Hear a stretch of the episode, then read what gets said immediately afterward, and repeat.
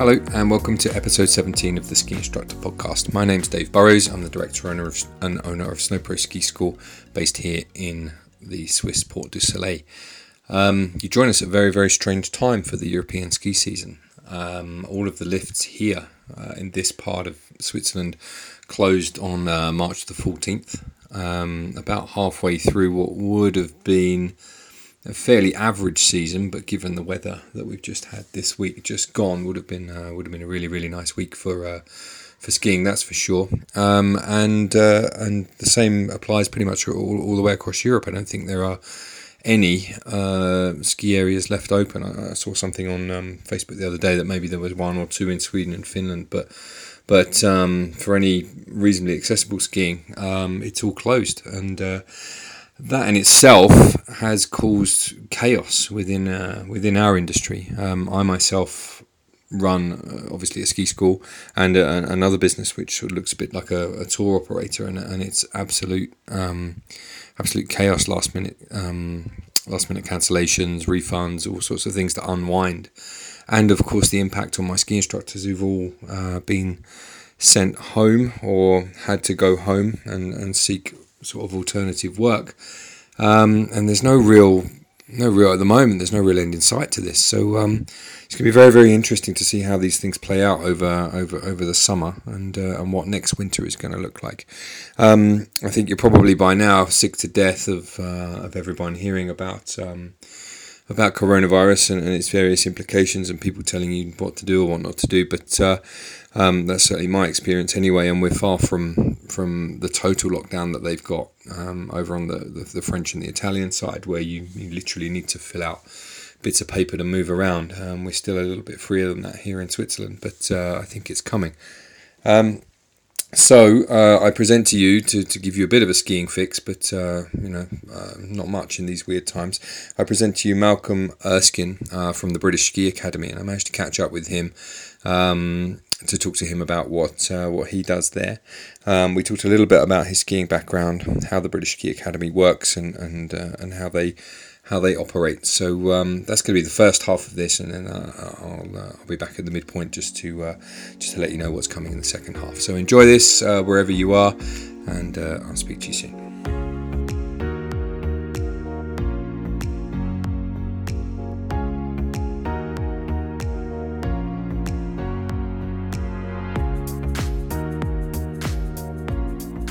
Uh, welcome to the Ski Podcast uh, Malcolm Erskine from the British Ski Academy. How are you?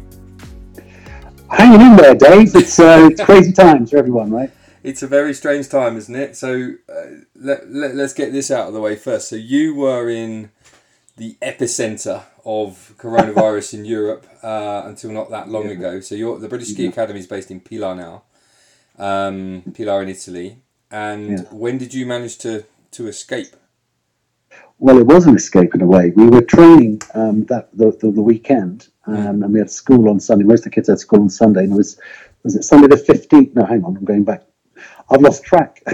Well, Sunday the eighth. Yeah, I'm having. Where are we now? It's been a crazy week. I'm so on the Sunday, um, just towards that, uh, just over ten days ago, we had um, the the notification from the guy at the um, one of the joint owners of the hotel, who's a former World Cup skier and um, and, and, trains the local club, mm. and he said that he's just heard that the lifts might be shutting. This was about two p.m. Right. on the Sunday, and one of our coaches uh, made a very good point, guys. We better get the kit because if we have to relocate, so the coaches all went up to get the all the gates down from the hill. Yeah. We don't actually. You say we train in Pila. We we actually live down um, on the outskirts of Aosta okay. in, a, in a village called Sarre. We took over a hotel there. It's um, the Hotel Panoramique. It's a lovely view. It's just above above the um, above the town.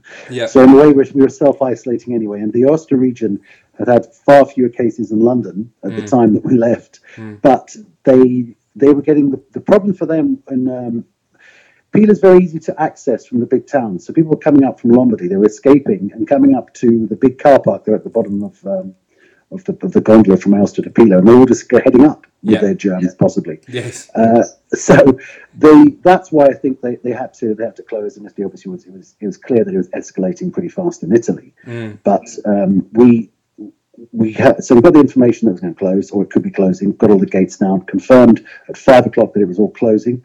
So then we were starting to make plans of where we're going to relocate. Uh, the next day, um, the coaches took the kids um, cross country skiing. That's something to do. Okay. And meanwhile, I and some others went across to France and hired a big van and looked at uh, found an alternative for training um, in the Saint Gervais region and Combloux, training at Combloux, in fact. Okay. Thanks to Simon Butler for the reference there, but also the, the head guy there is an old pal of one of our coaches, Alan Baxter. So it was, uh, it was some good good links for, for getting some training. Yeah. Got back that evening, always planning to leave on the Tuesday, and I, I told the guys to start getting ready. But at 10 p.m., we heard the borders might be closing. Now, mm. we, at that point, right, meeting, staff, staff meeting in the lobby right now, and we're just trying to find out the information. We decided to get all the kids ready, woke them up, got out of bed, got them all packed, and then about quarter past 11, something like that, we, we heard from uh, one of our contacts that the, that the, the Mont Blanc tunnel was going to be closed oh, uh, from midnight. Right. Now, I'm not sure exactly how it all went, but I sent two two of the vans that were ready. That was the our fifth team. That's with head coach Alan Baxter. Yeah. He went like the like you know you can imagine he just shot out. they made it to the tunnel at three minutes to twelve, and Alan reckons that they shut it behind him because on the other side it was everything was shut, no closed, way. no entry. Okay. They they got down to a place there. I had twenty three of the pre-FIS, that's the younger children, yeah, and the rest of the team taking longer to get ready. We left about half past twelve. Went through to it seemed a better bet, easier to get out through the much quieter um, exit was the Grand St. Bernard. Yes. And uh, with one of our families in Vila, very kindly put up the girls. We found a hotel, you know, woke, woke, woke up this old lady to get everyone else in. uh, and it just meant that, I mean, because just thinking, look, if we're going to leave, what, what do we do? Leave at five in the morning um, mm. to try and make sure we get through and then find what are you going to do? You've got, got vans full of kids at six o'clock in the morning in France. You know, you can't check in yet. Yeah. So we so we got out, and it meant everyone was able to have a lie-in and a good breakfast and kind of reassess. And we got most of the kit out that we needed out. Um, you know, with uh, hugs and hugs and farewells to the very nice people around the hotel. Oh. But uh, we did a moon, moonlit flip, and out we went. That's but in the end, obviously, it was getting nasty everywhere. We got a bit of training in Combloux, but the snow was getting soft, and we were hearing we were hearing reports that, that lots of things were going to start closing down in France and elsewhere, Austria, Switzerland. So we bailed out and got everyone home by um, last weekend. Wow. Okay. What a story. That will go down in like uh, British Ski Academy folklore, right? Well, we're, we're, you've got to be mobile, and yeah. uh, we were just about mobile. I mean, the main thing is not to get stuck. That would have been a real pain in the neck for everyone. Yes. I don't know what would. Have, I don't know. I mean, I've got friends there now who, to, even to travel, I've got a buddy who's in Gressan, and just for him to go around to a hotel and check a few things inside, I have to get permission from the police. Yes. I mean, it, yes. Total lockdown everywhere. It's it's uh, so it's very tough for those guys right now, and the, we had lots of happy parents um, who were a bit dismayed at first. This was all happening, but were very happy to get their children back. Well, especially especially now, right? That looks like a, an incredibly good decision. Um, but yeah. uh, it's funny. Yeah, I'm, I, so I was telling you earlier that we I'm based near Champéry and um, just over the border. The border is not very far away, um, over to Châtel. And uh, I know a lot of people over there, and and it is it is like you say. You know, people are having to fill in a form to go outside and exercise, yeah. or go to the shops or you know go to the doctors or something like that. You have to actually take yeah. a form with you and fill it out. It's extraordinary yeah. times we're living in right now. Yeah. Well, we'll see what happens next. Eh? Yeah. Keep, keep, I, I, for me, the, the lesson, one of the lessons learned is keep your vans full. Don't don't let if it, don't let it go under half a tank. Yeah. Keep everything full. Know where your passport is and get well, ready. I think this is this is you you you uh, outing yourself as a prepper. This is how it's going down. Okay. Yeah. Um, I tell you what. Let's let's sort of go back to the start. So how did you, how did you end up? I've done a, a brief bit of research, but I deliberately don't do a great deal of research because I think it makes the conversation better when we have it. But what? Um, how did you end up being the, the, the big boss man of the British British Ski Academy? And uh, what what was your story mm-hmm. that sort of led you there?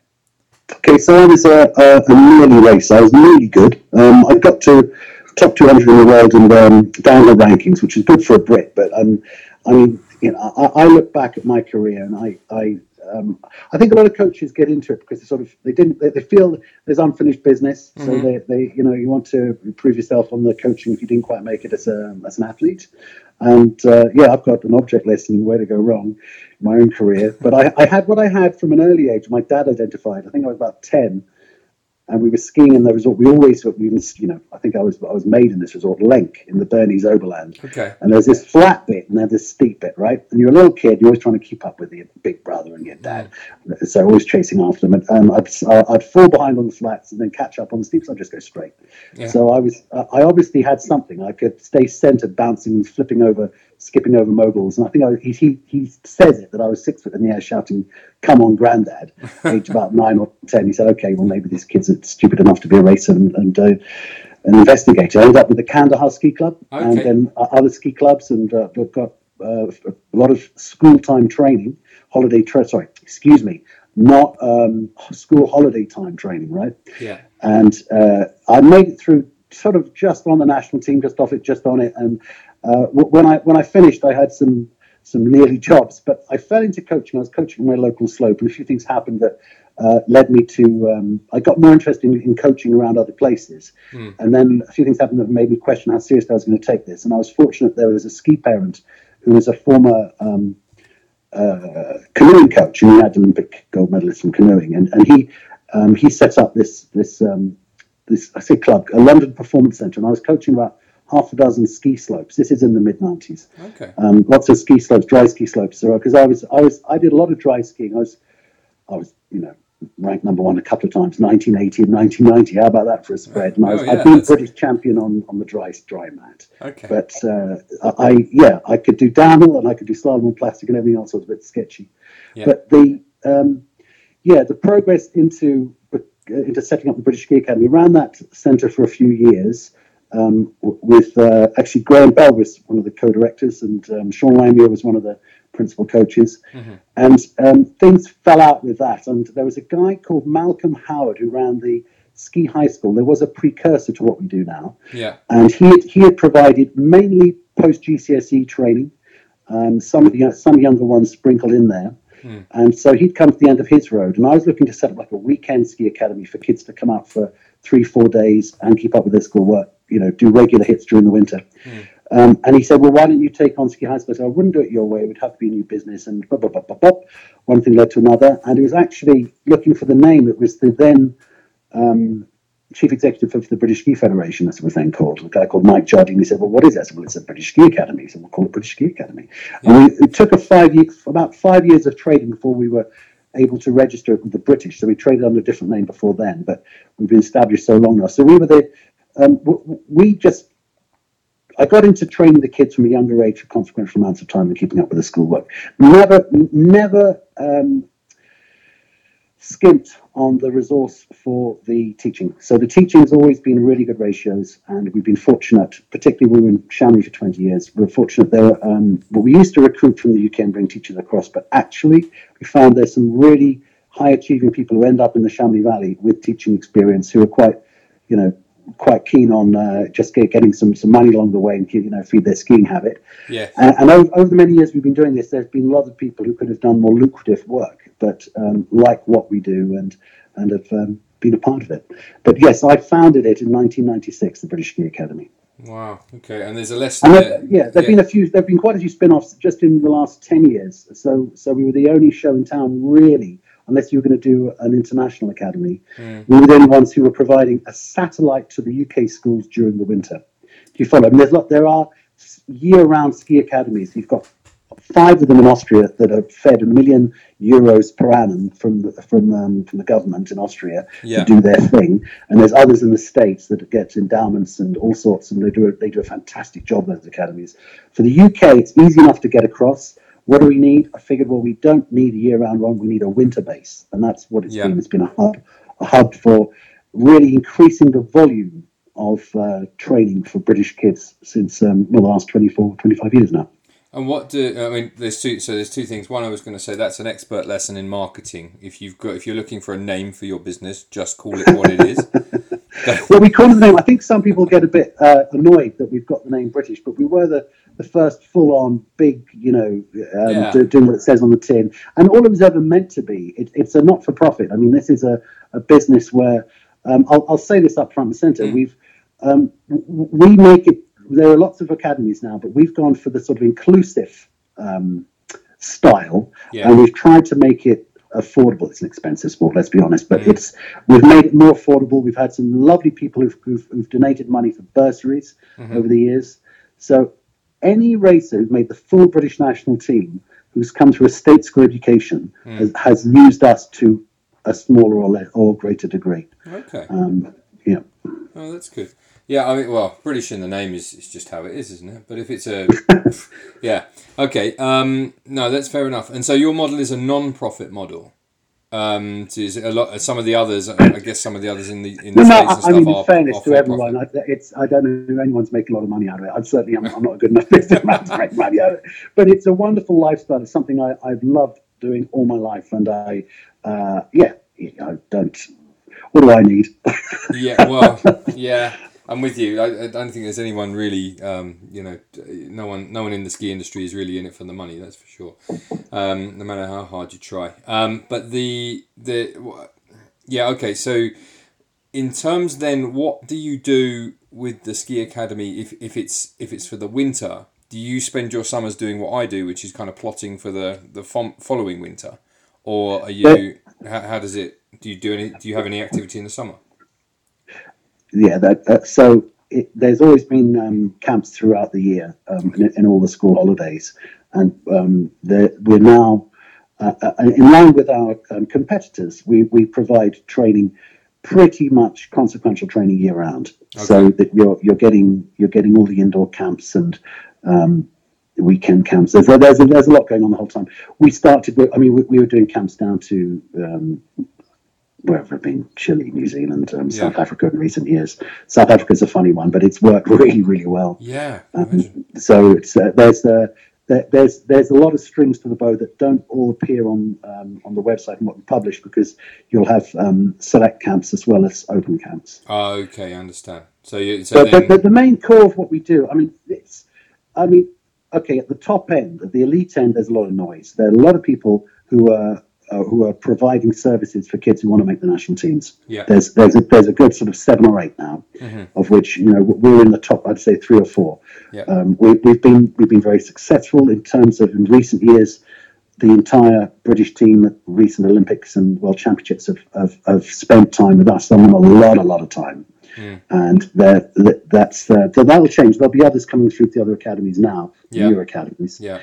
So we don't have not we cornered the market, but what we did was we showed it was possible. Then more people started doing it. So you've actually got a pretty healthy state of affairs for British ski racing. You've got lots of pockets of excellent activity at the dry slopes, mm. indoor slopes, and there's there are ways and means to get out on the snow. Um, throughout the throughout the winter and a hell of a lot besides. I mean, the guys who are going pretty much full time. We've got some boys were out with Alan throughout. I cautioned against this. Mm. Some of the one one. There's one boy. I won't name on names, but there's one boy who's done. Uh, um, oh golly, I couldn't tell you the number of days off the top of my head, but he did a huge amount through the autumn. Mm. And I said that's going to hurt his schooling because most of the schooling gets done in the autumn term. Yeah. And then the, you have the, the winter term or spring term before um, you know for revision and exams in the summer term uh, for exa- exams in the summer term, right? Yes, yes. So uh, he did fall behind a bit with his schooling, which made him more difficulties during the winter. Yeah. So y- there's a constant balance of, uh, of, of, of what we're buying into is enabling the racers to, to have a foundation in the sport without jeopardizing their grades. Yes. That's the big thing. You can do both. It's just hard work and organisation and getting on with it. You can succeed in school, you know, if you've got it in you, and and in sport. I mean, there's some some guys who, you know, there have been boys. I think I look back who were, you know, never going to make it in school. Mm. I was hmm. probably one of them. Uh, and, yeah. and it means fine, you know, you've got to, there's a legal obligation, you know, through your schooling to, to keep it up to a point. And I think it's really important for even for those racers who want to go full time to keep educating themselves and, mm. you know, educating their minds and, and, and, and foreign languages. My goodness, if you're going to be a ski racer, you better learn French and German. Yeah, yeah, well, that's that, that's yeah, I agree with you. A bit of Italian doesn't hurt. Well, found. so everyone, everyone, speaks French in Aosta, so hey, bada bing, bada bong. They they do actually. Yeah, it's, it's one of the nice things about going to Aosta is I don't have to order anything in Italian because uh, everyone it is you know I guess that region's been going backwards and forwards since uh, since time eternal. Yeah, yeah. Um, look at the place names, but also the other nice things about it. Look at the lunch. Oh, ten euro lunch. Just, you can't get that where you are. It's what it's one. No, you certainly can't. It's one of the. Uh, it's one of my favourite things about living exactly where I do because on the sort of the summer motorbike days when I go with my buddies, you know, we can head off and the, the mountain passes. You know, the Grand Saint Bernard is what forty minutes away. You know, straight over to France. And, you know, but but the, my one of my favourite trips to do is over the over the top of the Grand Saint Bernard down into Aosta lunch, and then to ride that road back up it's just it's it's unbelievable. It's like a racetrack. It's, it's have you done all the passes? Have you done them all yet? Yeah, I'm, I'm working on it gradually, but uh, I've got uh, it's, it's a question of time actually and getting you, it's, yeah. it's try, trying to organise. Well, it's a question of borders reopening at the moment. Well, yeah. at the moment, yeah, I'm stuck in Switzerland, so stuck and limited by their speed limits. But the uh, the yeah, trying to get my, my motorbike crew organised to go and do you know a day out or a couple of multiple days to go and ride some big passes is is is more difficult than you can possibly imagine. It's uh, that's just how it goes. Yeah. Since we were on the topic of schooling, because this is this is actually something that I've often I often sit there and think about, is, you know, how school could be redone in general. But let's talk initially about about um, about BSA and, and schooling. Uh, how, how does it work for the athletes that come? So they're in regular. The majority are probably in regular school the rest of the year. So they'll be going to their local comp or, or whatever. Yeah. Um, and they go there for the autumn term. So term one, term two, they come to you, and then term yeah. three, they'll be back yeah. at their regular school. That's right. So we act as a satellite to many UK schools. Okay. We, I mean, there are some schools that you try and steer people towards. You're saying, like, where's a good school to go to so we can carry on the skiing, and, and, and some are more amenable than others. Okay. Uh, so we've had lots of kids relocated to, uh, to, to, to make it happen. Yeah. Um, the, yes, so well, I think that answers the question. We, have, we act as a satellite to UK schools, but it's not as if uh, a lot of times they are coming out for a season or for half a season, and I think the schools, some schools find it easier to sign off on that, um, and then maybe the kid pops in. Sorry, the student returns to have this work check, but so much can be done online now, with, online with the checking, um, that it's, it's it's actually that side of it's getting easier. Okay. But not all of our students come out for the whole winter. Some are just doing two or three weeks here or there. You know, chunks, bite-sized oh, okay. chunks. Okay. And you, and what age range do they come to you from? What, what, what age range upwards? So living in, you most likely be 11 and older. Sometimes you have someone like a 10 year old, depends on, on the on the situation. Um, living out, we've had some fantastic little seven and eight year olds this year. It's been a lot of fun. Oh wow! Uh, but the the average the average trainee um, is about 13, 13, 14 years old. Okay, all right. And they got that presumably goes all the way up. Your FIS group will be what up to eighteen then, I guess. Yeah, that's right. There's generally uh, 18 and some some 19 and 20 now. Oh, really? Okay. Uh, it, yeah, it's it's um, you, you, it's a great gap year thing to do. If you're really serious though about making the national team, then you're you're probably there. You should be on the team by the time you're 21, 22. I mean, look at uh, Laurie Taylor was with us for oh, eight or nine years. We couldn't get rid of him. He was there the whole time, and he's now he's scored his he scored his first World Cup points now in Kitzbühel. Yeah, it's great, isn't it? Uh, yeah, how about that? Yeah, uh, absolutely brilliant. fantastic for a kid. Just uh, you know, really, this is this is a this is not a high income family. You know, yeah. I, I, mean, I, I, won't dwell on it, but the, the, the boy spent a couple of seasons washing dishes at our old place in France to, to pay for a season. Really, mm-hmm. I mean, even with a scholarship, you just got to got to do something. So yeah, and he was the happiest dishwasher you could imagine. Yeah. But uh, yeah, there's there, there, there, it's all different. I think that we we're inclusive and friendly, but what we've identified is that you know there's there are a lot of places. We've got we've got a wonderful FIS team under Alan. Alan mm. Alan Baxter you know legend Alan. Yes. he's he he's really enjoying it. You know he was he was in his shop for a number of years and just the, just the freedom of getting out on the road.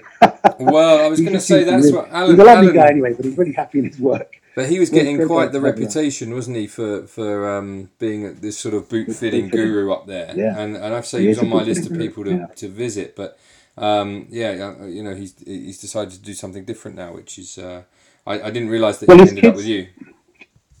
Yeah, yeah. Alan's um, it, we're not the, the, only string to his bow, but he's doing a, a, a, lot with us. He's our head coach on the fifth side, mm-hmm. and he's his children are doing very well so they're in the program, the younger program, and he's he's coaching the over okay. over 16s as a head coach, the over 16s. Mm-hmm. Um, yeah, but I mean, he's a class act. I, I, I, love it. We've got the gym all set up, so you see him. He's constantly in the gym, and so the, the, the, the, trainees are just doing extra gym work just to hang around Alan and see what see the best.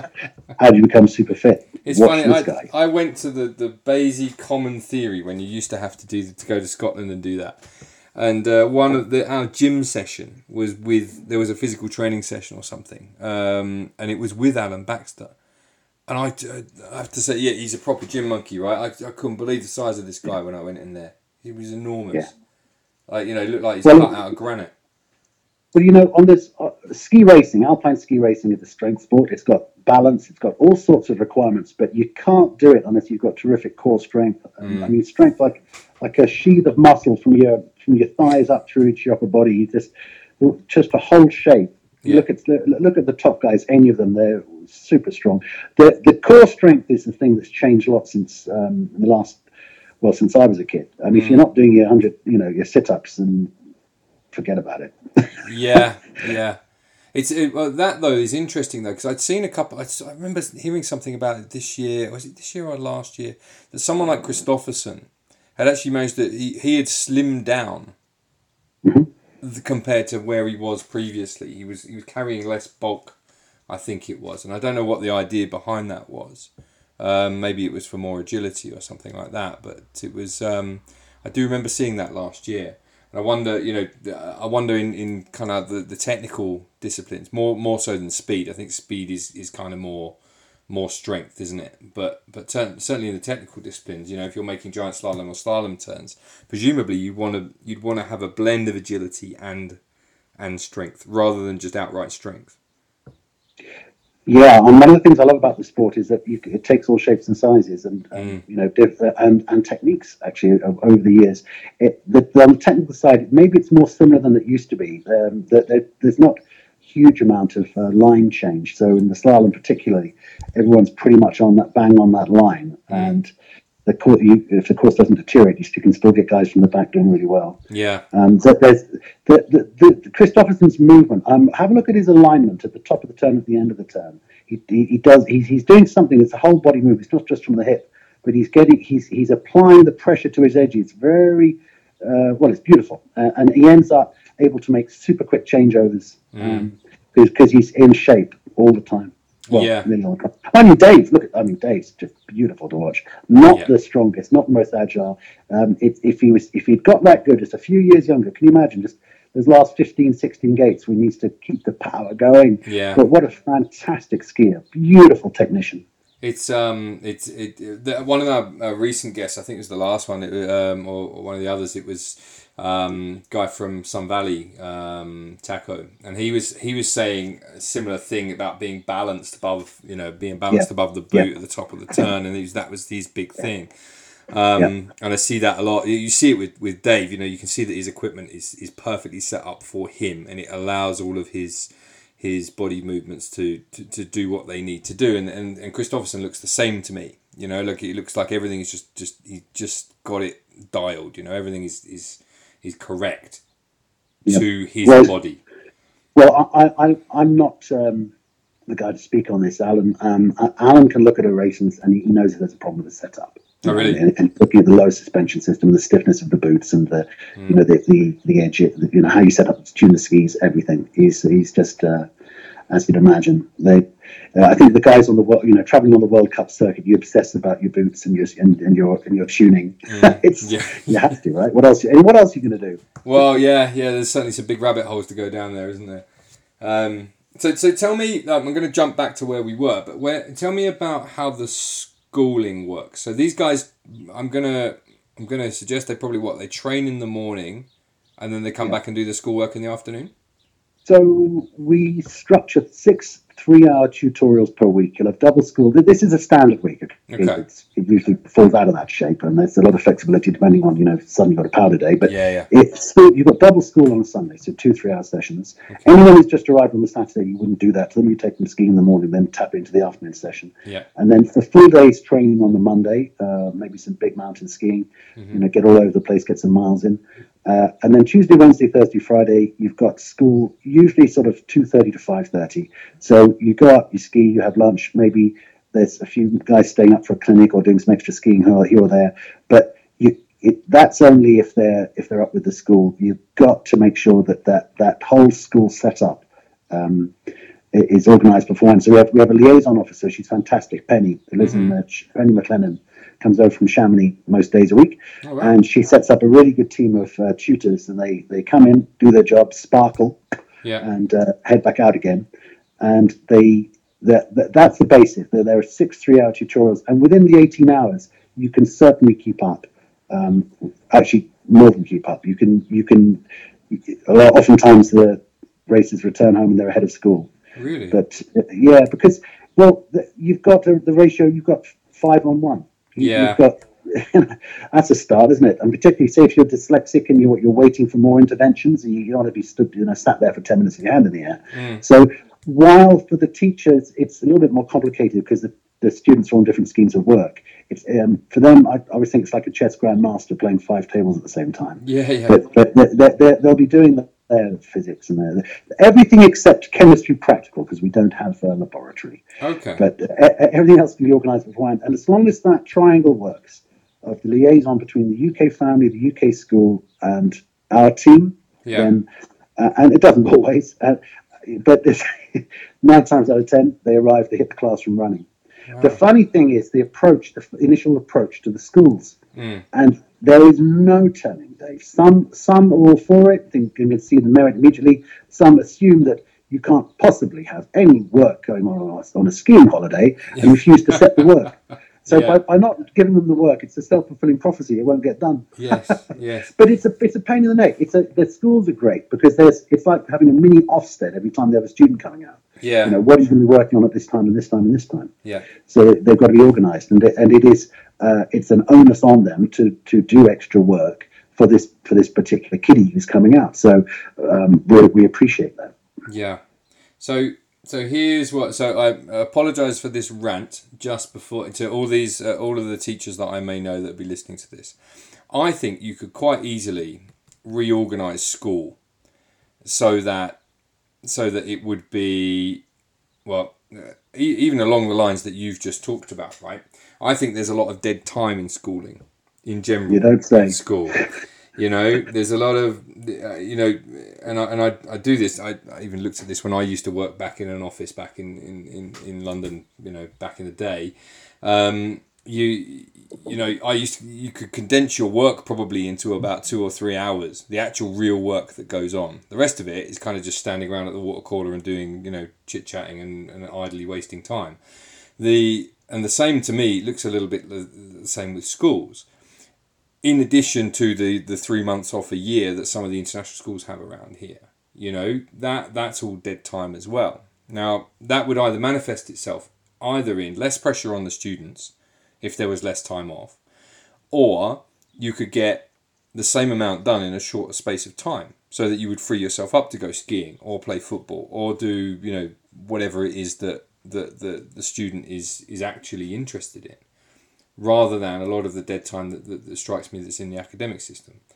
Um, I've been thinking, you know, it, it's on my bucket list of things to do is kind of reinvent a school along similar lines to what you're doing. Seems to me you're already doing it, so I'm not going to go into competition with you. It doesn't sound like you need any right. competition, but um, but but yeah, it, it, there is no question that the students can keep up in in a shorter period of the day. They, they don't need to be. Well, some certainly the, can. The there, there, might be a problem that, that, a lot of schools have, state schools perhaps, where you you're, you're, constantly having to pitch the lower lower common denominator. Yes. And I, and I'm, I, uh, it strikes me that if a school can can't get the excuse me get the work done in the nine to four or the eight thirty to four three thirty whatever, mm. then there's there is a problem. They shouldn't be sending the kids home with. Um, uh, homework. What is this homework nonsense? That's oh, that, that's that, that's a killer. Yeah. That that's make that's making a lot of families really miserable. So Absolutely. you end up where the mum or the dad ends up um, actually doing the work. Yeah, yeah, yeah. yeah. that's yeah. not right. well, something something doesn't sound right about that. Uh, I I'm not an educationist, so I, I, I, won't answer any of that. But we employ some very good teachers who seem to be able to get the work done in a in a reasonably short space of time. Yeah, because they're, they're not distracted with other things, perhaps. My initial my initial thoughts on this came from um, something. I think it was the Park. Is it the Park City Academy? One of those in the US mm-hmm. that has all of its curriculum available online. So actually, what a lot of those elite kids do in, say, Park City, for example, would be that they're they're abroad for for the entire northern hemisphere winter. They're they're away racing in Europe or whatever, but the curriculum's curriculum is available online. So if they've got a spare, you know, half an hour or an hour um, while they're over there, they can just go on, access their work, go and do it, and because they haven't got someone. Apparently, this is this is what I heard anyway. I, I heard it somewhere, but because they haven't got someone sort of standing over them saying you must do this work, the res- the responsibility turns three you know turns one hundred and eighty degrees, and the responsibility is then on the student, right? And the student is like, well, you've got to get to this point by this period, uh, this point in time. Up to you to find out how you get there. All of the resources are available online, and the school is open whenever you're back in town it's just a completely different way of thinking about education. And I'm wondering, actually, I wonder if a lot of people's eyes are going to be open to this while we're in this kind of lockdown. Oh.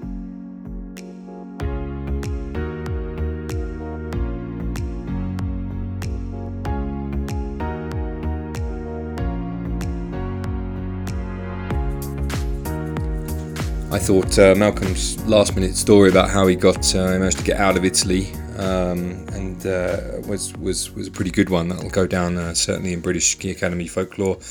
The day that they managed to escape uh, the border closing around them.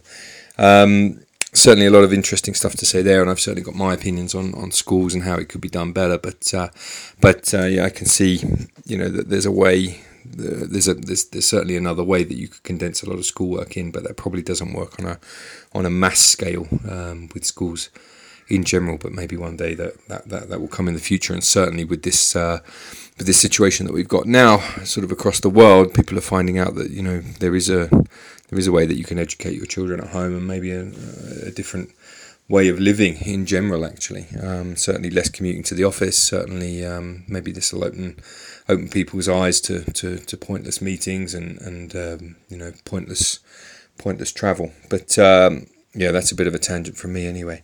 Um, in the second half, um, we then sort of move on to something that I really wanted to ask uh, Malcolm about, which was, was about the training progression and, and how, when, and how, or what that looks like as to when you stop teaching specifics to people um, or athletes, young athletes in general, or indeed students, and then what it looks like, excuse me, what it looks like a little bit um, when you know you start to shape performance, what age that comes, how it works. Um, so I managed to have a chat about that, and then I think we we disappeared off onto a couple of tangents here and there about other subjects. So um, enjoy this second half wherever you are in Europe, and um, I've got a couple of other podcasts lined up now because every, uh, everyone's sort of become available. So there's some really good content coming up, and uh, and I'll try and get those done and released so that at least you've got something ski related to listen to. So, um, so yeah, enjoy the second half, and I'll see you on the next one.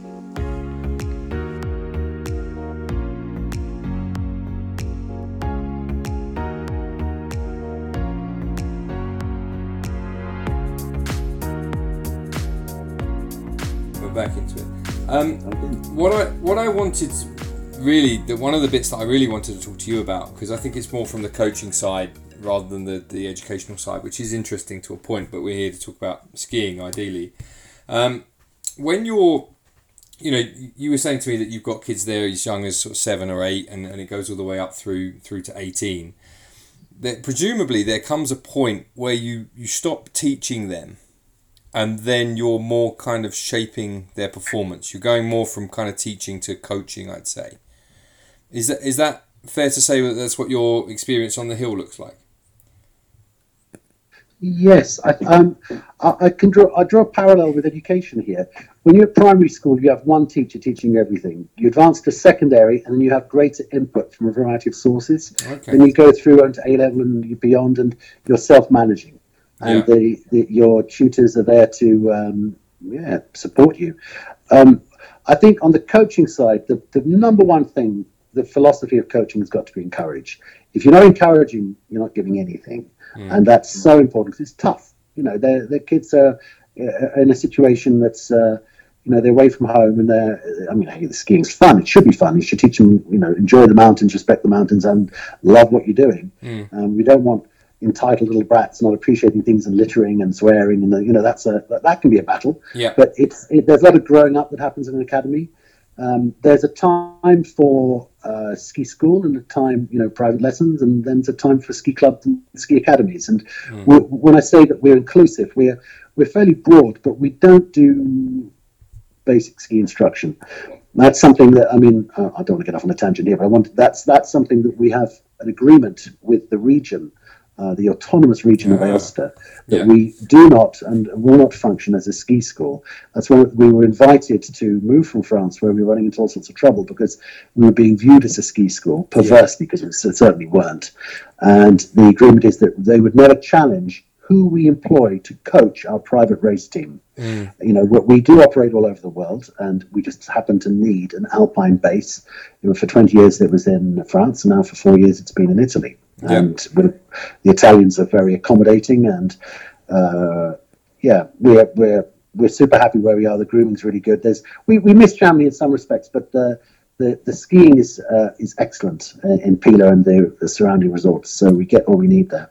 The, the grooming is good, isn't it? Like I, I have to say, compared to Switzerland, the, the, the, the, the way they groom the piste in Italy is just out of this world. I, I always yeah. go early season to go ski in Cervinia and um, my god, it's it's just brilliant over there. It's really really brilliant. I'd heard that each each piece. I don't know whether you can verify this as fact or not, but I'd heard that each kind of sector of piste is looked after by a guy with an individual contract, as opposed okay. to being. That's good to me. That, that, they're, they're doing something right. Yeah, yeah. Maybe that's the way to do it. Give everyone their own like patch of land to, to, to make sure they look after it really well.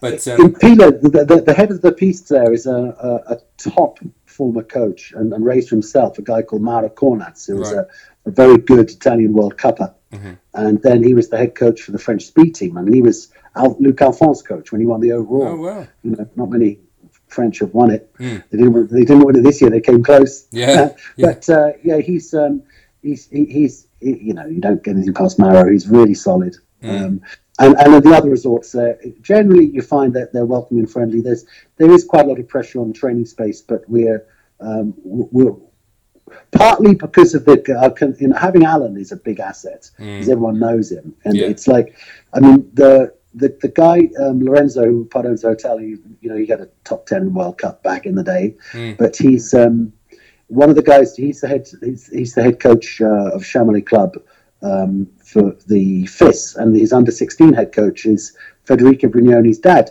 Oh, wow. So it's like a big family. Yeah. It's pretty cool. Yeah. We're, we're... Actually, when we were escaping, when we were escaping, uh, I, I, was the last van out, right? And the, the, the Grand St. Bernard, we got there and it was shut. But it turned out it was due to the roadworks. Right. When they finally opened, let us through at about quarter to one, a, a van pulled up behind me. It was the Italian team van. I wondered if it was Federica trying to get out. Yeah. Turns out it was probably more likely a Swiss coach with an Italian team van. But uh, yeah, no, the Italians are, are, lovely, lovely, warm people. Yeah. I, um, I, am really so sorry for the, the hardships they're going through now. Yeah, for their economy. It's difficult. Let's let's um let's talk later a little bit about the move from Cham to to Italy. Um, but I'm I'm curious to explore more this this kind of. Uh, yeah, all right. You're not teaching kids how to ski, right? They can already ski when they come yeah. to you. Um, but some of it, I imagine for the youngest, some of it must look a little bit like instruction because you can't yeah. can't shape performance if the poor performance isn't yeah. there. Oh, hey, look, oh, you, you, know, all the best instructors are getting them to stand the right way, get their hands and the head in the right place, and get mm. the feet doing the right things. Yeah, and and uh, uh, yeah, that's it, it, It's very similar. There's a uh, maybe with us. I mean, there's an expectancy that you're there to improve and there to work, mm. um, and there's an ethos there. We've got enough we've always been I've always been in the fortunate position that you know you set up the arena and everything, but you if you have a preponderance of, of athletes there who are really keen, mm. then it pulls everyone else along. Yes, you know when sometimes you have an athlete with a lot of potential, but they're in a sort of holiday group, you know, or you know you can hold them back, but equally you can have a group of strong skiers and there's one clown in there. Then that clown, if he's really you know, causing problems, he's going to add on a few seconds to his time in his races, but he's going to add on a few tenths to everyone around him. Yeah. So you've got to take this. So you know, you have to have this attitude that has to. You've got to be. If you've got a problem, you should be pulling your hair out. Mm. You hmm. shouldn't. I mean, that, it, I'd hope. It's not always the case, but you, you you'd hope that if any kid doesn't make it to fulfill their potential, it's it, that that hasn't happened through negligence on your part running an academy. Yeah. And you look back every year and you think, okay, where can we improve and what are we, you know, what's been good, what's what's not been so good. Mm. Well, I mean, you know, the, the fitness has been improving with us. We've had our own gym now for a few years. Yeah. But one, one of the things that strikes me is um, mental strength. You know, the mental training. It's a huge, huge part of the game. Do you do so any of that? Do, you know, that that's part of the coaching to. Yeah you know, the, to, to make sure that they're connecting with the kids and not just encouraging them, but giving them the tools. Mm-hmm. But what we're trying to do for the, if, if we talk about up to age of 15, you're not looking for, for, for you're not looking for perfection. Yeah. Your, your job as an academy is to develop the skills, the conditioning and the attitudes. And then you look for perfection, you know, more towards 17, 18, 19. That's when you're really trying to, you know, ramp it up. We're, we're um, yeah, but to answer your question, um, it's not uh, I, don't know enough about ski school to tell you the diff- all the differences, except to say that uh, it's it's it's uh, if the kids love going fast and they've got it in them, then they'll be with other like-minded guys and they'll be steered. Yeah, yeah. The, the, the, one of the reasons that I asked this because I, I, I worked a little bit this year. Well, I didn't. I, I I've got this kid that I know. I need to teach him a little bit, but he's kind of he's already kind of outstripped anything that I could I could tell him. He's I was quite lucky that his father asked me to have a little look at something last year that he didn't get, something that was lost in translation between sort of French and English, and we managed to find what that thing was um, last year. But the oh, the oh, you still there?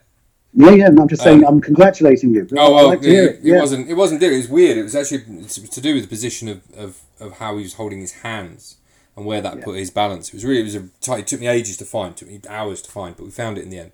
Anyway, the point was I skied with him again this year, and I you know he, he, I think he's twelve or thirteen, maybe yeah, I think twelve or thirteen, but you know there's the, when you look at him skiing, there isn't actually that much that you could look at and say, well, I changed that, I changed that, I changed that. So, so my, you know, the question or the, the, the thing I wanted to talk to you about really came from, so is that the sort of age where, right, okay, you've got all the movements roughly in place, and now for the next few years, all we're going to concentrate is getting the training environment right, and that will gradually serve to get those movements to perfection later on down the line? Or are you think, still going into their individual technique at that point? Well, now that's a really good question. Um, I'll say this that um, some of the best athletes have have self-taught from a young age, or they've not been they've not had all the quality coached out of them. You can overcoach if you're constantly slowing someone down to get this or that right. Yes, there are the slow drills are brilliant drills. You know, doing if you can't do it at slow speed, then how can you expect to do it at high speed? Yeah. But um, you, you've got to have a large part of the training has got to be the freedom for them to express themselves on skis. My my problem is when free skiing is sloppy skiing. There's, there, you know, Mikaela Shiffrin's always said that from a young age she was thinking about something. So a lot of concentration went into it, into what she was doing. That was from her. Mm. Maybe her parents were encouraging her in the right way and not annoying her. Mm. But um, my rocker, my old mate's Martin Bell, and Martin, he was driven, you know, his, his mum, you know, was just fierce. but uh, he was one of those guys who had the, the um, capacity to, to train really hard and to think about it really hard. Mm. And he was he was always working on something on his skis, and, and that was um, he, he, was super strong as well, and that did help. But he was on the technical side. He used to say were like 15, look, you guys are as good as me technically, but you're not as strong. Mm. And that was true. But he was he was very professional from a young age, and that's something where, okay, your your students are going to have make lifestyle choices, aren't they? They're going to decide if it's them, if they really want to take it seriously. Yeah. And you just want to have them in a position that when that clicks, that they decide, okay, I really want to get good. That that you you they've got a, a decent foundation, and that you point them the right way. Yeah. So so a certain amount of this has got to come from within them and that probably oh, that's yeah. that's what yeah. separates you know the, the the the guys who didn't make it maybe you know from the ones that, that, that go all the way through and, and I suppose that that also applies that can equally apply to kind of recreational skiing ski instructor exams you know that kind of stuff life in general, I guess. How, how, many how many skiers can you think of who are unhappy because they never got the boots sorted, who never advanced because they never got the suspension system sorted? Mm. It's that there. Who, who, knows? There there are lots of things, lots of things that can stop you. The ones who tend to get through, they've probably got some parents who are kind of yeah, taking an interest. I mm. don't think you can become a champion unless you choose your parents wisely. I think parents make champions. Yeah, and, and, if they're in a good coaching system, well, the coaching system won't won't wreck it. yeah. won't get in the way too much, right? I mean, there's a lot that we know as coaches and a lot we can provide, but we don't.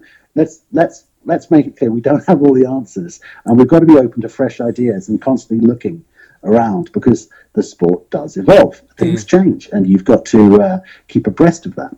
Yeah, it's true. Well, actually, it's funny you talk about boots because I talk about my own boot journey, but actually, I've been I'm still on this kind of quest. I think I've found the guy, the guy who seems to understand.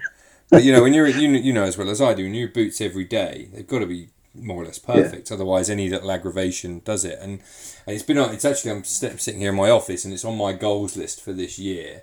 And it, it says there, it's right near the top, comfortable ski boots.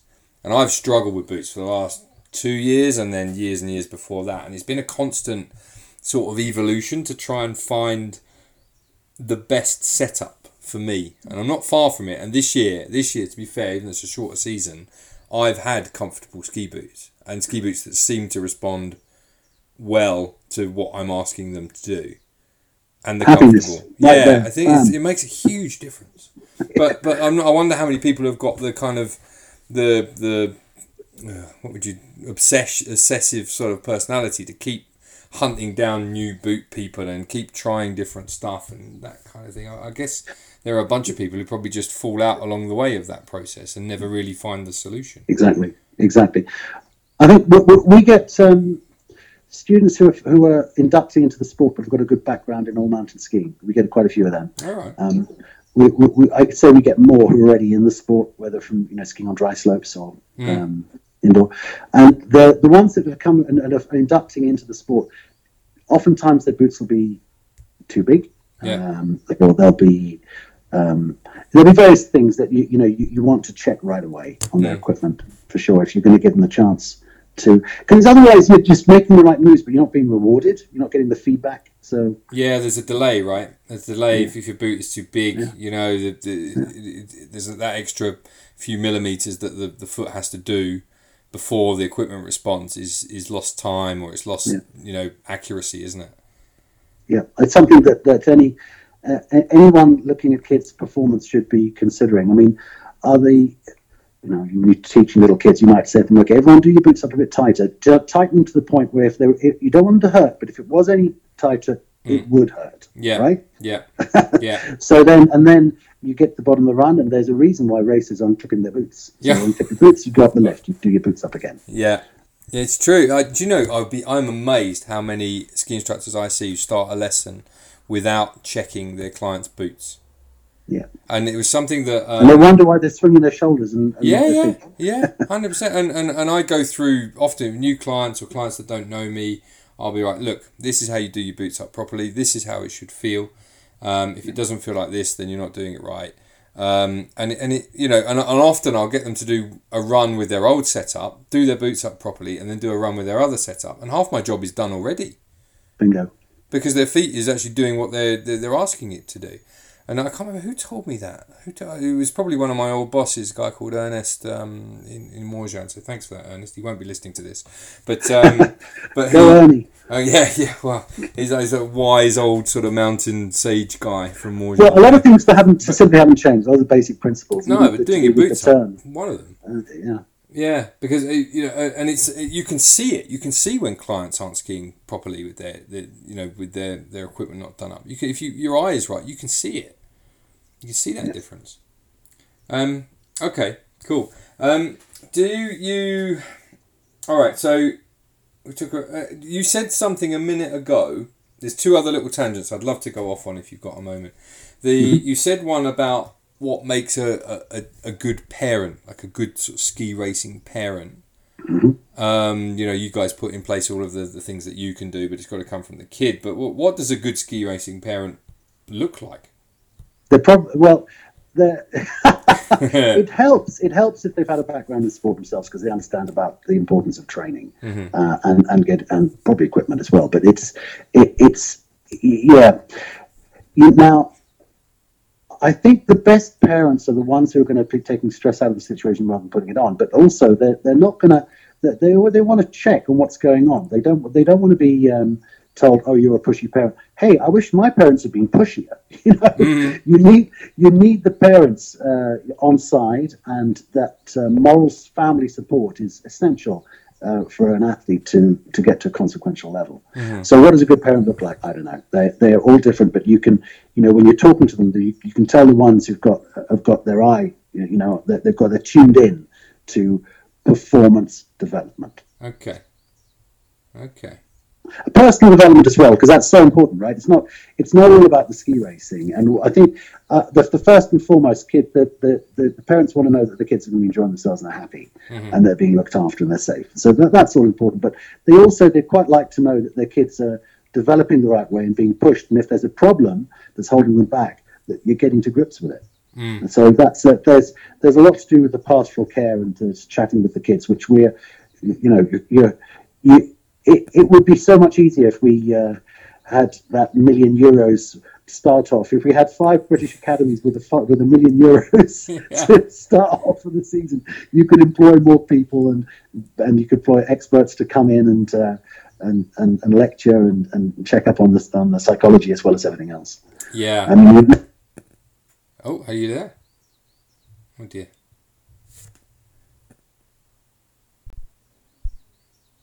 It's a really good question about the parents because you've got to look at you, you've got to win the parents over um, and educate them really mm. if they're if they're new to it.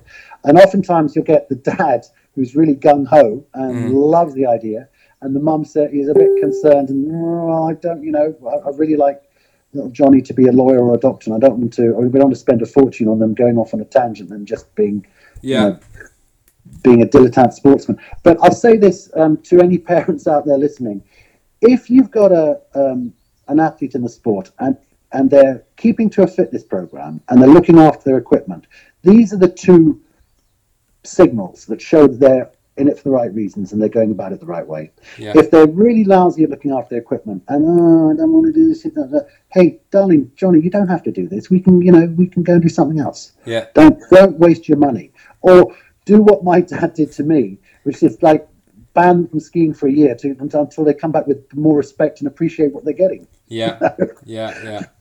Do you? Um... Well, that was my brother's fault. I still maintain I didn't know what was going on. we were skiing in lake, and uh, we were really bored with the ski school at that time, that particular time. And at the end of our annual two weeks, my brother said, "Dad, um, we're not going to do ski school next year. We're too good. We don't need it anymore." He said, "You're doing ski school, or you're not coming." and he said immortal words. I'm like looking at him, looking at Dad, and, and he said, You wouldn't dare. Oh, no. Uh, 11 and a half months later, I'm, I'm like eight, Dom's nine or seven and eight, something like that. He starts packing, we start packing. He said, What are you doing? Said, well, we're, packing. No, you're not. You're going to go and stay with your granny for two weeks. He said you wouldn't go to ski school. We did not get our skiing that oh. year. By gum, we showed him respect after that. Your brother ruined it for. oh dear. Um, one other thing you just mentioned a bit earlier, which I'd love to explore a little bit more, you must see loads of this, um, is the group dynamics, which I, I find fascinating. In, in, I've been on two ends of group dynamics. So I particularly remember going for, I think it was a technical exam, level three, maybe something like that. And I was in a really, really strong group that sort of just dragged every, you know, the dynamic of the group. There's some good skiers in it and it dragged mm. everybody along with them, you know, and everyone was skiing to a really, really good level. And I think every, almost everyone in that group passed, and even the guys that didn't pass. Improved um, a lot. You know, we all tried to help. We did our absolute best as a group. And, and, then I've you been, know, I've also been in the situation on another exam where I've been the worst in the group. And that was a really, you know, I was able to kind of detach myself from what was happening a little bit, but look at the group dynamics of that. And basically, you're like the, you're the odd man out you know, like the, the the guy that nobody wants to speak to. I've been in a group like that, and it was you know proper. I don't know what was it, Lord, Lord of the Flies kind of uh, experience. You, know, you got your rubbish. That's terrible, man. I you. But it does happen. That's, it does happen. And presumably you see that a lot with Yeah, well, I don't know. I mean, in, in that situation, probably everyone's out for themselves. You know, it's it's, a, it's an exam. It's a, I'll pass, you won't. I'll never see you again, kind of thing. Oh, that's yeah. It's all sorts um, of competitive competitions going in within it. Yeah, the, the, the, Norwegian ski team. I always remember when I was I was tagging around with the British team, and the Norwegians, they loved each other. They were a band of heroes, band of brothers. They all worked for each other, and they were super nice to each other. And they the the the aura that came off that team was positive, nothing but positive all the time. That's back. I mean, I'm sure. I don't know if it's still the same. It probably is. It just they just seem to be nice people who were keen. If they didn't win, but their buddy wins, that's good too. I heard uh, I it. Love, I heard it was exactly. I heard it was exactly like that, except for Kristoffersen. yeah, he's a case apart, isn't he? He's, uh, kind he's of, very special. I, I, like it for the television, you know, throwing his sticks around. And, you know, that's fine. That's I kind of like him but, as an anti-hero. They now. probably all have brilliant. a laugh at his expense. Anyway, killed Kilde won the overall, so yeah. good job, Kilde. No, it's great. So well, you see group dynamics in action, presumably over longer term over longer all periods sorts. of time, right? All sorts. Well, certainly within within a group. I mean, I like it when I've got two coaches with one group. So you got front and back, and you can really control it a little, you know, the best way. But um, there's all sorts of dynamics in action. I mean, in an academy, it's kind of like you know, put a fly on the wall. It's like Big Brother house. There's all sorts of things happening. Um, I'll, I'll, say this with the the dynamics between um, within a group or within clubs within a within a region. Uh, you what you need. What this is enlightenment, right? Mm. You need your training buddies to be as good as possible so that you can then try and beat them and it means something. Mm. If you're going to be the best, if you're going to be the best in the world, you constantly want your local standard to be as high as possible. Yeah. And that will bring you along. And, and just, just, you know, destroying the team, destroying everyone else, it's actually self defeating. So uh, at every level, you need this, this positive environment where um, every, although it's not a team sport, you have good team interaction mm. and you respect for each other and, you know, get to the bottom, win, lose, or draw, you shake hands. Yeah, yeah. But there must have been guys who have come through over the years, thinking in all sorts of sports and all sorts of, you know, not only in skiing, but there must have been guys who have come through, destroyed every single age group that they've ever come through. You know, just being the best by miles all the time. Well, Martin, Martin Bell. Martin was uh, at 12, he almost won the under 16 British Championship. He very nearly did. And he won it 13, 14, and 15. In those days, it was merely under 16. He won it three times in a row. It was phenomenal. The kid was absolutely phenomenal. When he was 17, he was ranked two in the world for his age in giant slalom. People don't know that. They think he was just a downhiller. Mm. It's actually the guys at Stams said, ah, you're British. You better only do downhill because you guys cannot done. so he became a downhiller. But he could, you know, he was also, he still got our best Super G result. And he could have been a really good GS skier. He was our best slalom skier for a number of years. Actually, had the best points for a few years, quite a few years. Yeah. But yeah, there have been. I mean, you say destroyed the competition. I think that um, you know, in Martin's case, you know, good luck. he deserves everything. This is a kid who got all his his Highers at was it 14 equivalent of just below A level, but he got all A grades. I mean, this is, you know, he's a freak. Yeah. we shared a flat together, right? Um, yeah. After the after yeah, he made some money from the '88 Olympics. Uh, not as money, not as much as Eddie, but still a fair bit. Yeah, yeah. And we, we, a, we got a flat, and and he uh, he was just training like a beast even then. It was fantastic. Mm. But it was meant to be a bachelor flat in London, right? But he moved his girlfriend in. I can't believe it. She was a very nice girl, but it was like he'd come home and there'd be dinner on the table. It was it was the wrong yeah. sort of dynamic. It wasn't what I had in mind. yeah, but he, he deserved everything. He worked so hard. You know? and, then, and, but, and, anyone anyone who scored points, you know, any Brit who scores World Cup points, like top thirty, for me that's the goal. Yeah. What, what, are we doing this for? Yeah, to give everyone a love of the sport and encourage people in the sport, but actually at the top level, it's about those guys who make World Cup points. We've got a couple more from BSA on the list now, with Charlie Guest scoring her first mm, points and Laurie Taylor great. his first points. So yeah. another couple of gold stars. but, but I, I imagine though that those guys who do come up through the ranks and are, are destroying every age group. Presumably, they bump up against the limit of their ability somewhere, right? When you imagine when you you arrive at the World Cup or something, you know everyone's good there, you know, and and that must yeah. be quite interesting psychologically for them, you know, having been used to used to winning all the time, and all of a sudden you're well, getting getting beaten every week. Yeah, I mean the other thing is you need buddies because um, you, you train as teams, right? I mean mm. sometimes you get placements. Um, you know you can have I don't know, Chemmy training with the Germans, Martin training with the Americans. I don't know. You, you, you, can go and train with other teams, but you're on the road and it's tough. You need it's the ideal is to have a group around you.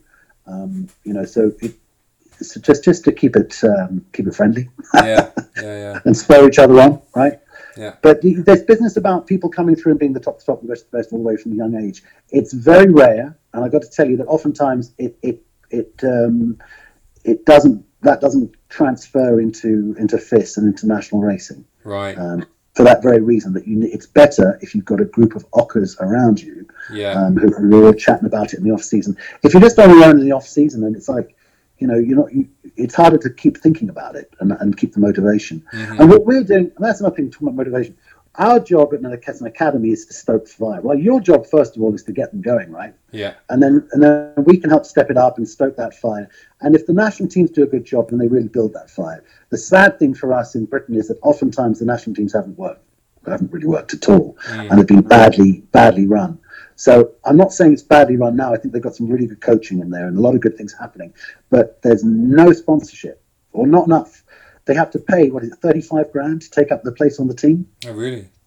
It's a it's a shocking situation. There is not a sponsor for the British Alpine Ski Team. No way.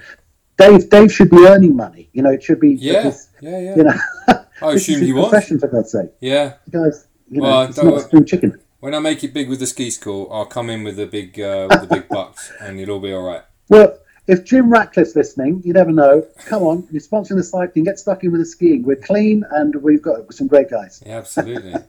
all right, so let's finish off on this last topic. This sort of uh, this this um, we've we touched on it a couple of times, but the the, the move from Chamonix to Italy.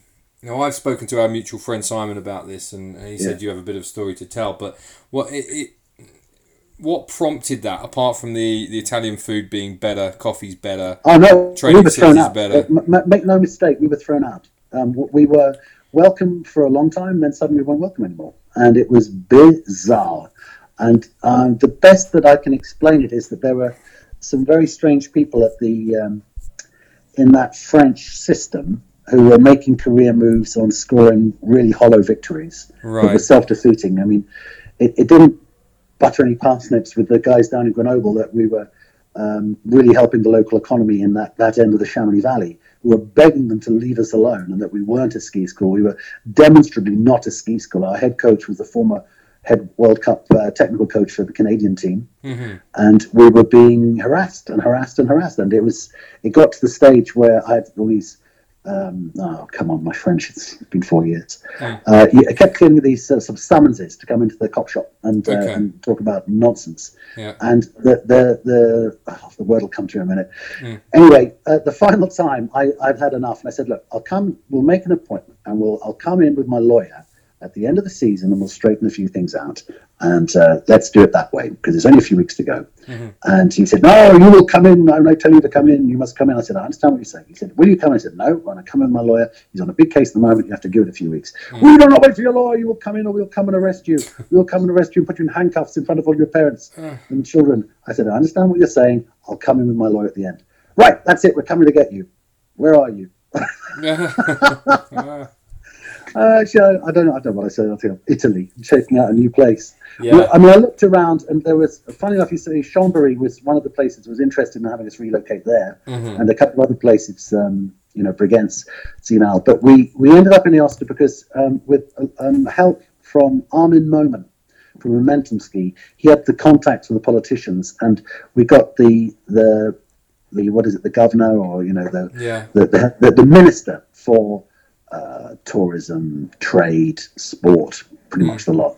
He, he presented us with a letter with stamps all over it, inviting us to bring our academy to to his corner of that corner of Italy, um, the autonomous region of Aosta. Yeah. And uh, and I've mentioned before that we can employ who we want to coach the kids. I mean, we do employ qualified people, mm. but um, but as long as we weren't operating as a ski school giving lessons even to family members. Yes. So there you are. That's fine. That's then you jump through quite right. You jump through various hoops and follow that route. Yeah. But that's not what we do. So thank you very much, and here we are. And we've been made very welcome there. And I'm very, very sorry because I've got to say that Chamonix still a cool place. Yeah. And uh, I'm very fond of Les Houches. I've left lots of friends there, and it seems a bit. I mean, if those who like it quiet, they should be very relieved we're gone. But I think a lot of little businesses really it really hurt them that we that we took all our trade elsewhere. We have, we've got some very popular races. Um, the schools race in March, you get you know 350. Well, actually, we nearly 500 races were coming with all the mums and dads. Yeah, yeah. Three three concurrent competitions. It was a great setup, and it it meant that the resort for sort of four five days in January and four five days in March in low season mm. went back to being high season prices and were full. Yes. and that's gone now. That's moved, and uh, it's just nuts that we weren't doing anyone any harm you could understand if they thought that we were um, if, if, we were running drugs or something. We were being treated like criminals, mm. and it was just silly. Uh, it was what it was. Right. I mean, so Simon's experience is similar, I think, but uh, he's but but slightly sort of technically different. I I was always under the impression that race race clubs and race camps, coaches, whatever, were always more or less left alone. Um, yeah, well, we seem to have gotten into the crosshairs, and I don't know. I, I, I'm still a bit bemused about the whole thing. We were denounced apparently that we were uh, giving lessons, and they pursued us on that. And the, that um, the, the, the chief of police there in uh, at the PGHM in Chamonix said, "Well, why don't you just employ French instructors, and all these problems will go away?" Yeah. Okay. well, you're not listening, are you? yeah. Yeah. but this, get this. I don't know if you heard this, Dave, but for three days, this is a couple. This is what four or five years ago now, uh, mm. four years ago. We were. Um, I, I was on the run because he wanted me to come and I refused. Right. to, to, answer a spurious uh, summons. And I, uh, I, I holed up in uh, in Tignes with where the nationals were taking place, the seniors, and the following week was the children's nationals in team, mm. British nationals. And for three days, they sent two van loads of gendarmes, or maybe three, I don't know. They, they sent sent the PGHM over from Chamonix to Tignes to hunt me down. and I got, a, I'm, I'm on a knoll videoing right on the on the Super G hill, yeah. and the radio someone says, Malcolm, there are cops there. They're showing pictures of you. They're trying to find you. They're asking where you are. I said, well, don't tell them. Tell them I went that way. Next day, Malcolm, they're back. Malcolm, they've got guns and they've got skis. They're putting the skis on. So, oh, geez. So I just, so yeah, I made a, a rapid escape cross piece bot. Um, then I thought they'd gone, and I'm having a burger with a buddy at the Aspen Bar. I don't know if anyone knows that area. Right. And uh, my buddy says, Mal, look, gendarmes, there's these two big guys standing about three meters away, looking the other way. Oh my god! Scuttle around behind the burger van, chuck the guy my uh, my van keys, and I I just worked my way through the arcade, then up up the flight to Val Claret, and got back to the apartment. Got my passport, got my wallet. Okay, how am I going to get out? I'm seeing helicopters, I'm thinking, oh my god, how much money are they going to spend? Is there a roadblock? Well, I just got out of there. I did not want to have what Simon did and been bunged up in a in a prison cell, and uh, yeah. These are the these yeah. are the stories that people tune into the ski podcast for. This is the the, the classic stuff. Well, I don't know if anyone else. I suppose if you've never been jailed, you've not really lived. I eventually went in, as agreed. I went in. My lawyer hadn't turned up. Drunken idiot. idiot. Yeah. but I had another lawyer advising me, you know, a parent in Paris, and he said, "Malcolm, you can't not go in because I'm having a very nice coffee and a croissant mm-hmm. in Chamonix Centre." Okay, so the appointment's at nine. I go in at five to nine. Nine o'clock, I'm under arrest. I'm no. fingerprinted, cuffed, uh, you know, mug shots, a lot. You didn't catch me though, did you? oh dear! And it was all a load of nonsense. But, but, yeah, uh, yeah. And what comes of that? that was, it's so short-sighted. That was a strange tale. Yeah, but what comes of that? It's so short-sighted, right? Because you've moved the whole thing. The whole thing. Oh no, not, not short-sighted at all. The people who were gaining advantage of it, they were scoring these hollow victories. They kicked out the Ski Club of Great Britain, right? Yeah. What harm were they doing? I mean, you could make a case either way. You say, well, why didn't you comply? You couldn't. Our position, what we were doing, we couldn't comply. What we could have done would have would have been effectively payola. Okay, so we're just going to buy your um, your licenses, buy your French licenses at five, ten thousand, whatever it is, mm. X number of people. How much money do you actually need to make you go away and leave us alone? Yeah. Um, that's. I'm not going to go down that mafia route. No. No. So au revoir, Philippe good luck. And I've got lots of friends over in France, and I'm really sorry because it's a beautiful country, but we had a horrid time at their hands. And I hope that, that Simon gets compensation and then steers me towards getting some of that too. Well, that, that, that's true. Actually, it does remind me. I need to follow that up with Simon because he did say come back to us and let us know how it went. So uh, I'll double double double check with him on that. But uh, that that's awesome.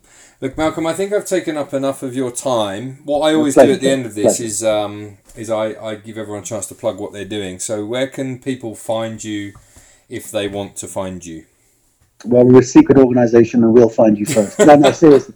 I've got to say that, that you must. Have, I, I imagine you've got lots of listeners out there with talented little little skiers, and if they want to step up and have a go at the sport, then um, direct them towards britskiacad.org.uk. Just Google British Ski Academy. There you go. Okay. And you'll get through to us. I'll put that in the notes uh, to the podcast so that everyone can, can click straight yeah. to it. And best of luck to everyone out there. And, and it, you know, wherever you are, you know, you, all you skiers, hang fire. You'll be back. Yeah, hopefully this is all just going to blow over and it's not as serious as everyone says yeah. it is. So, uh, yeah, we'll be back on snow soon enough. You know, it's not long to the start of the glacier season, so we'll be uh, we'll all be all good.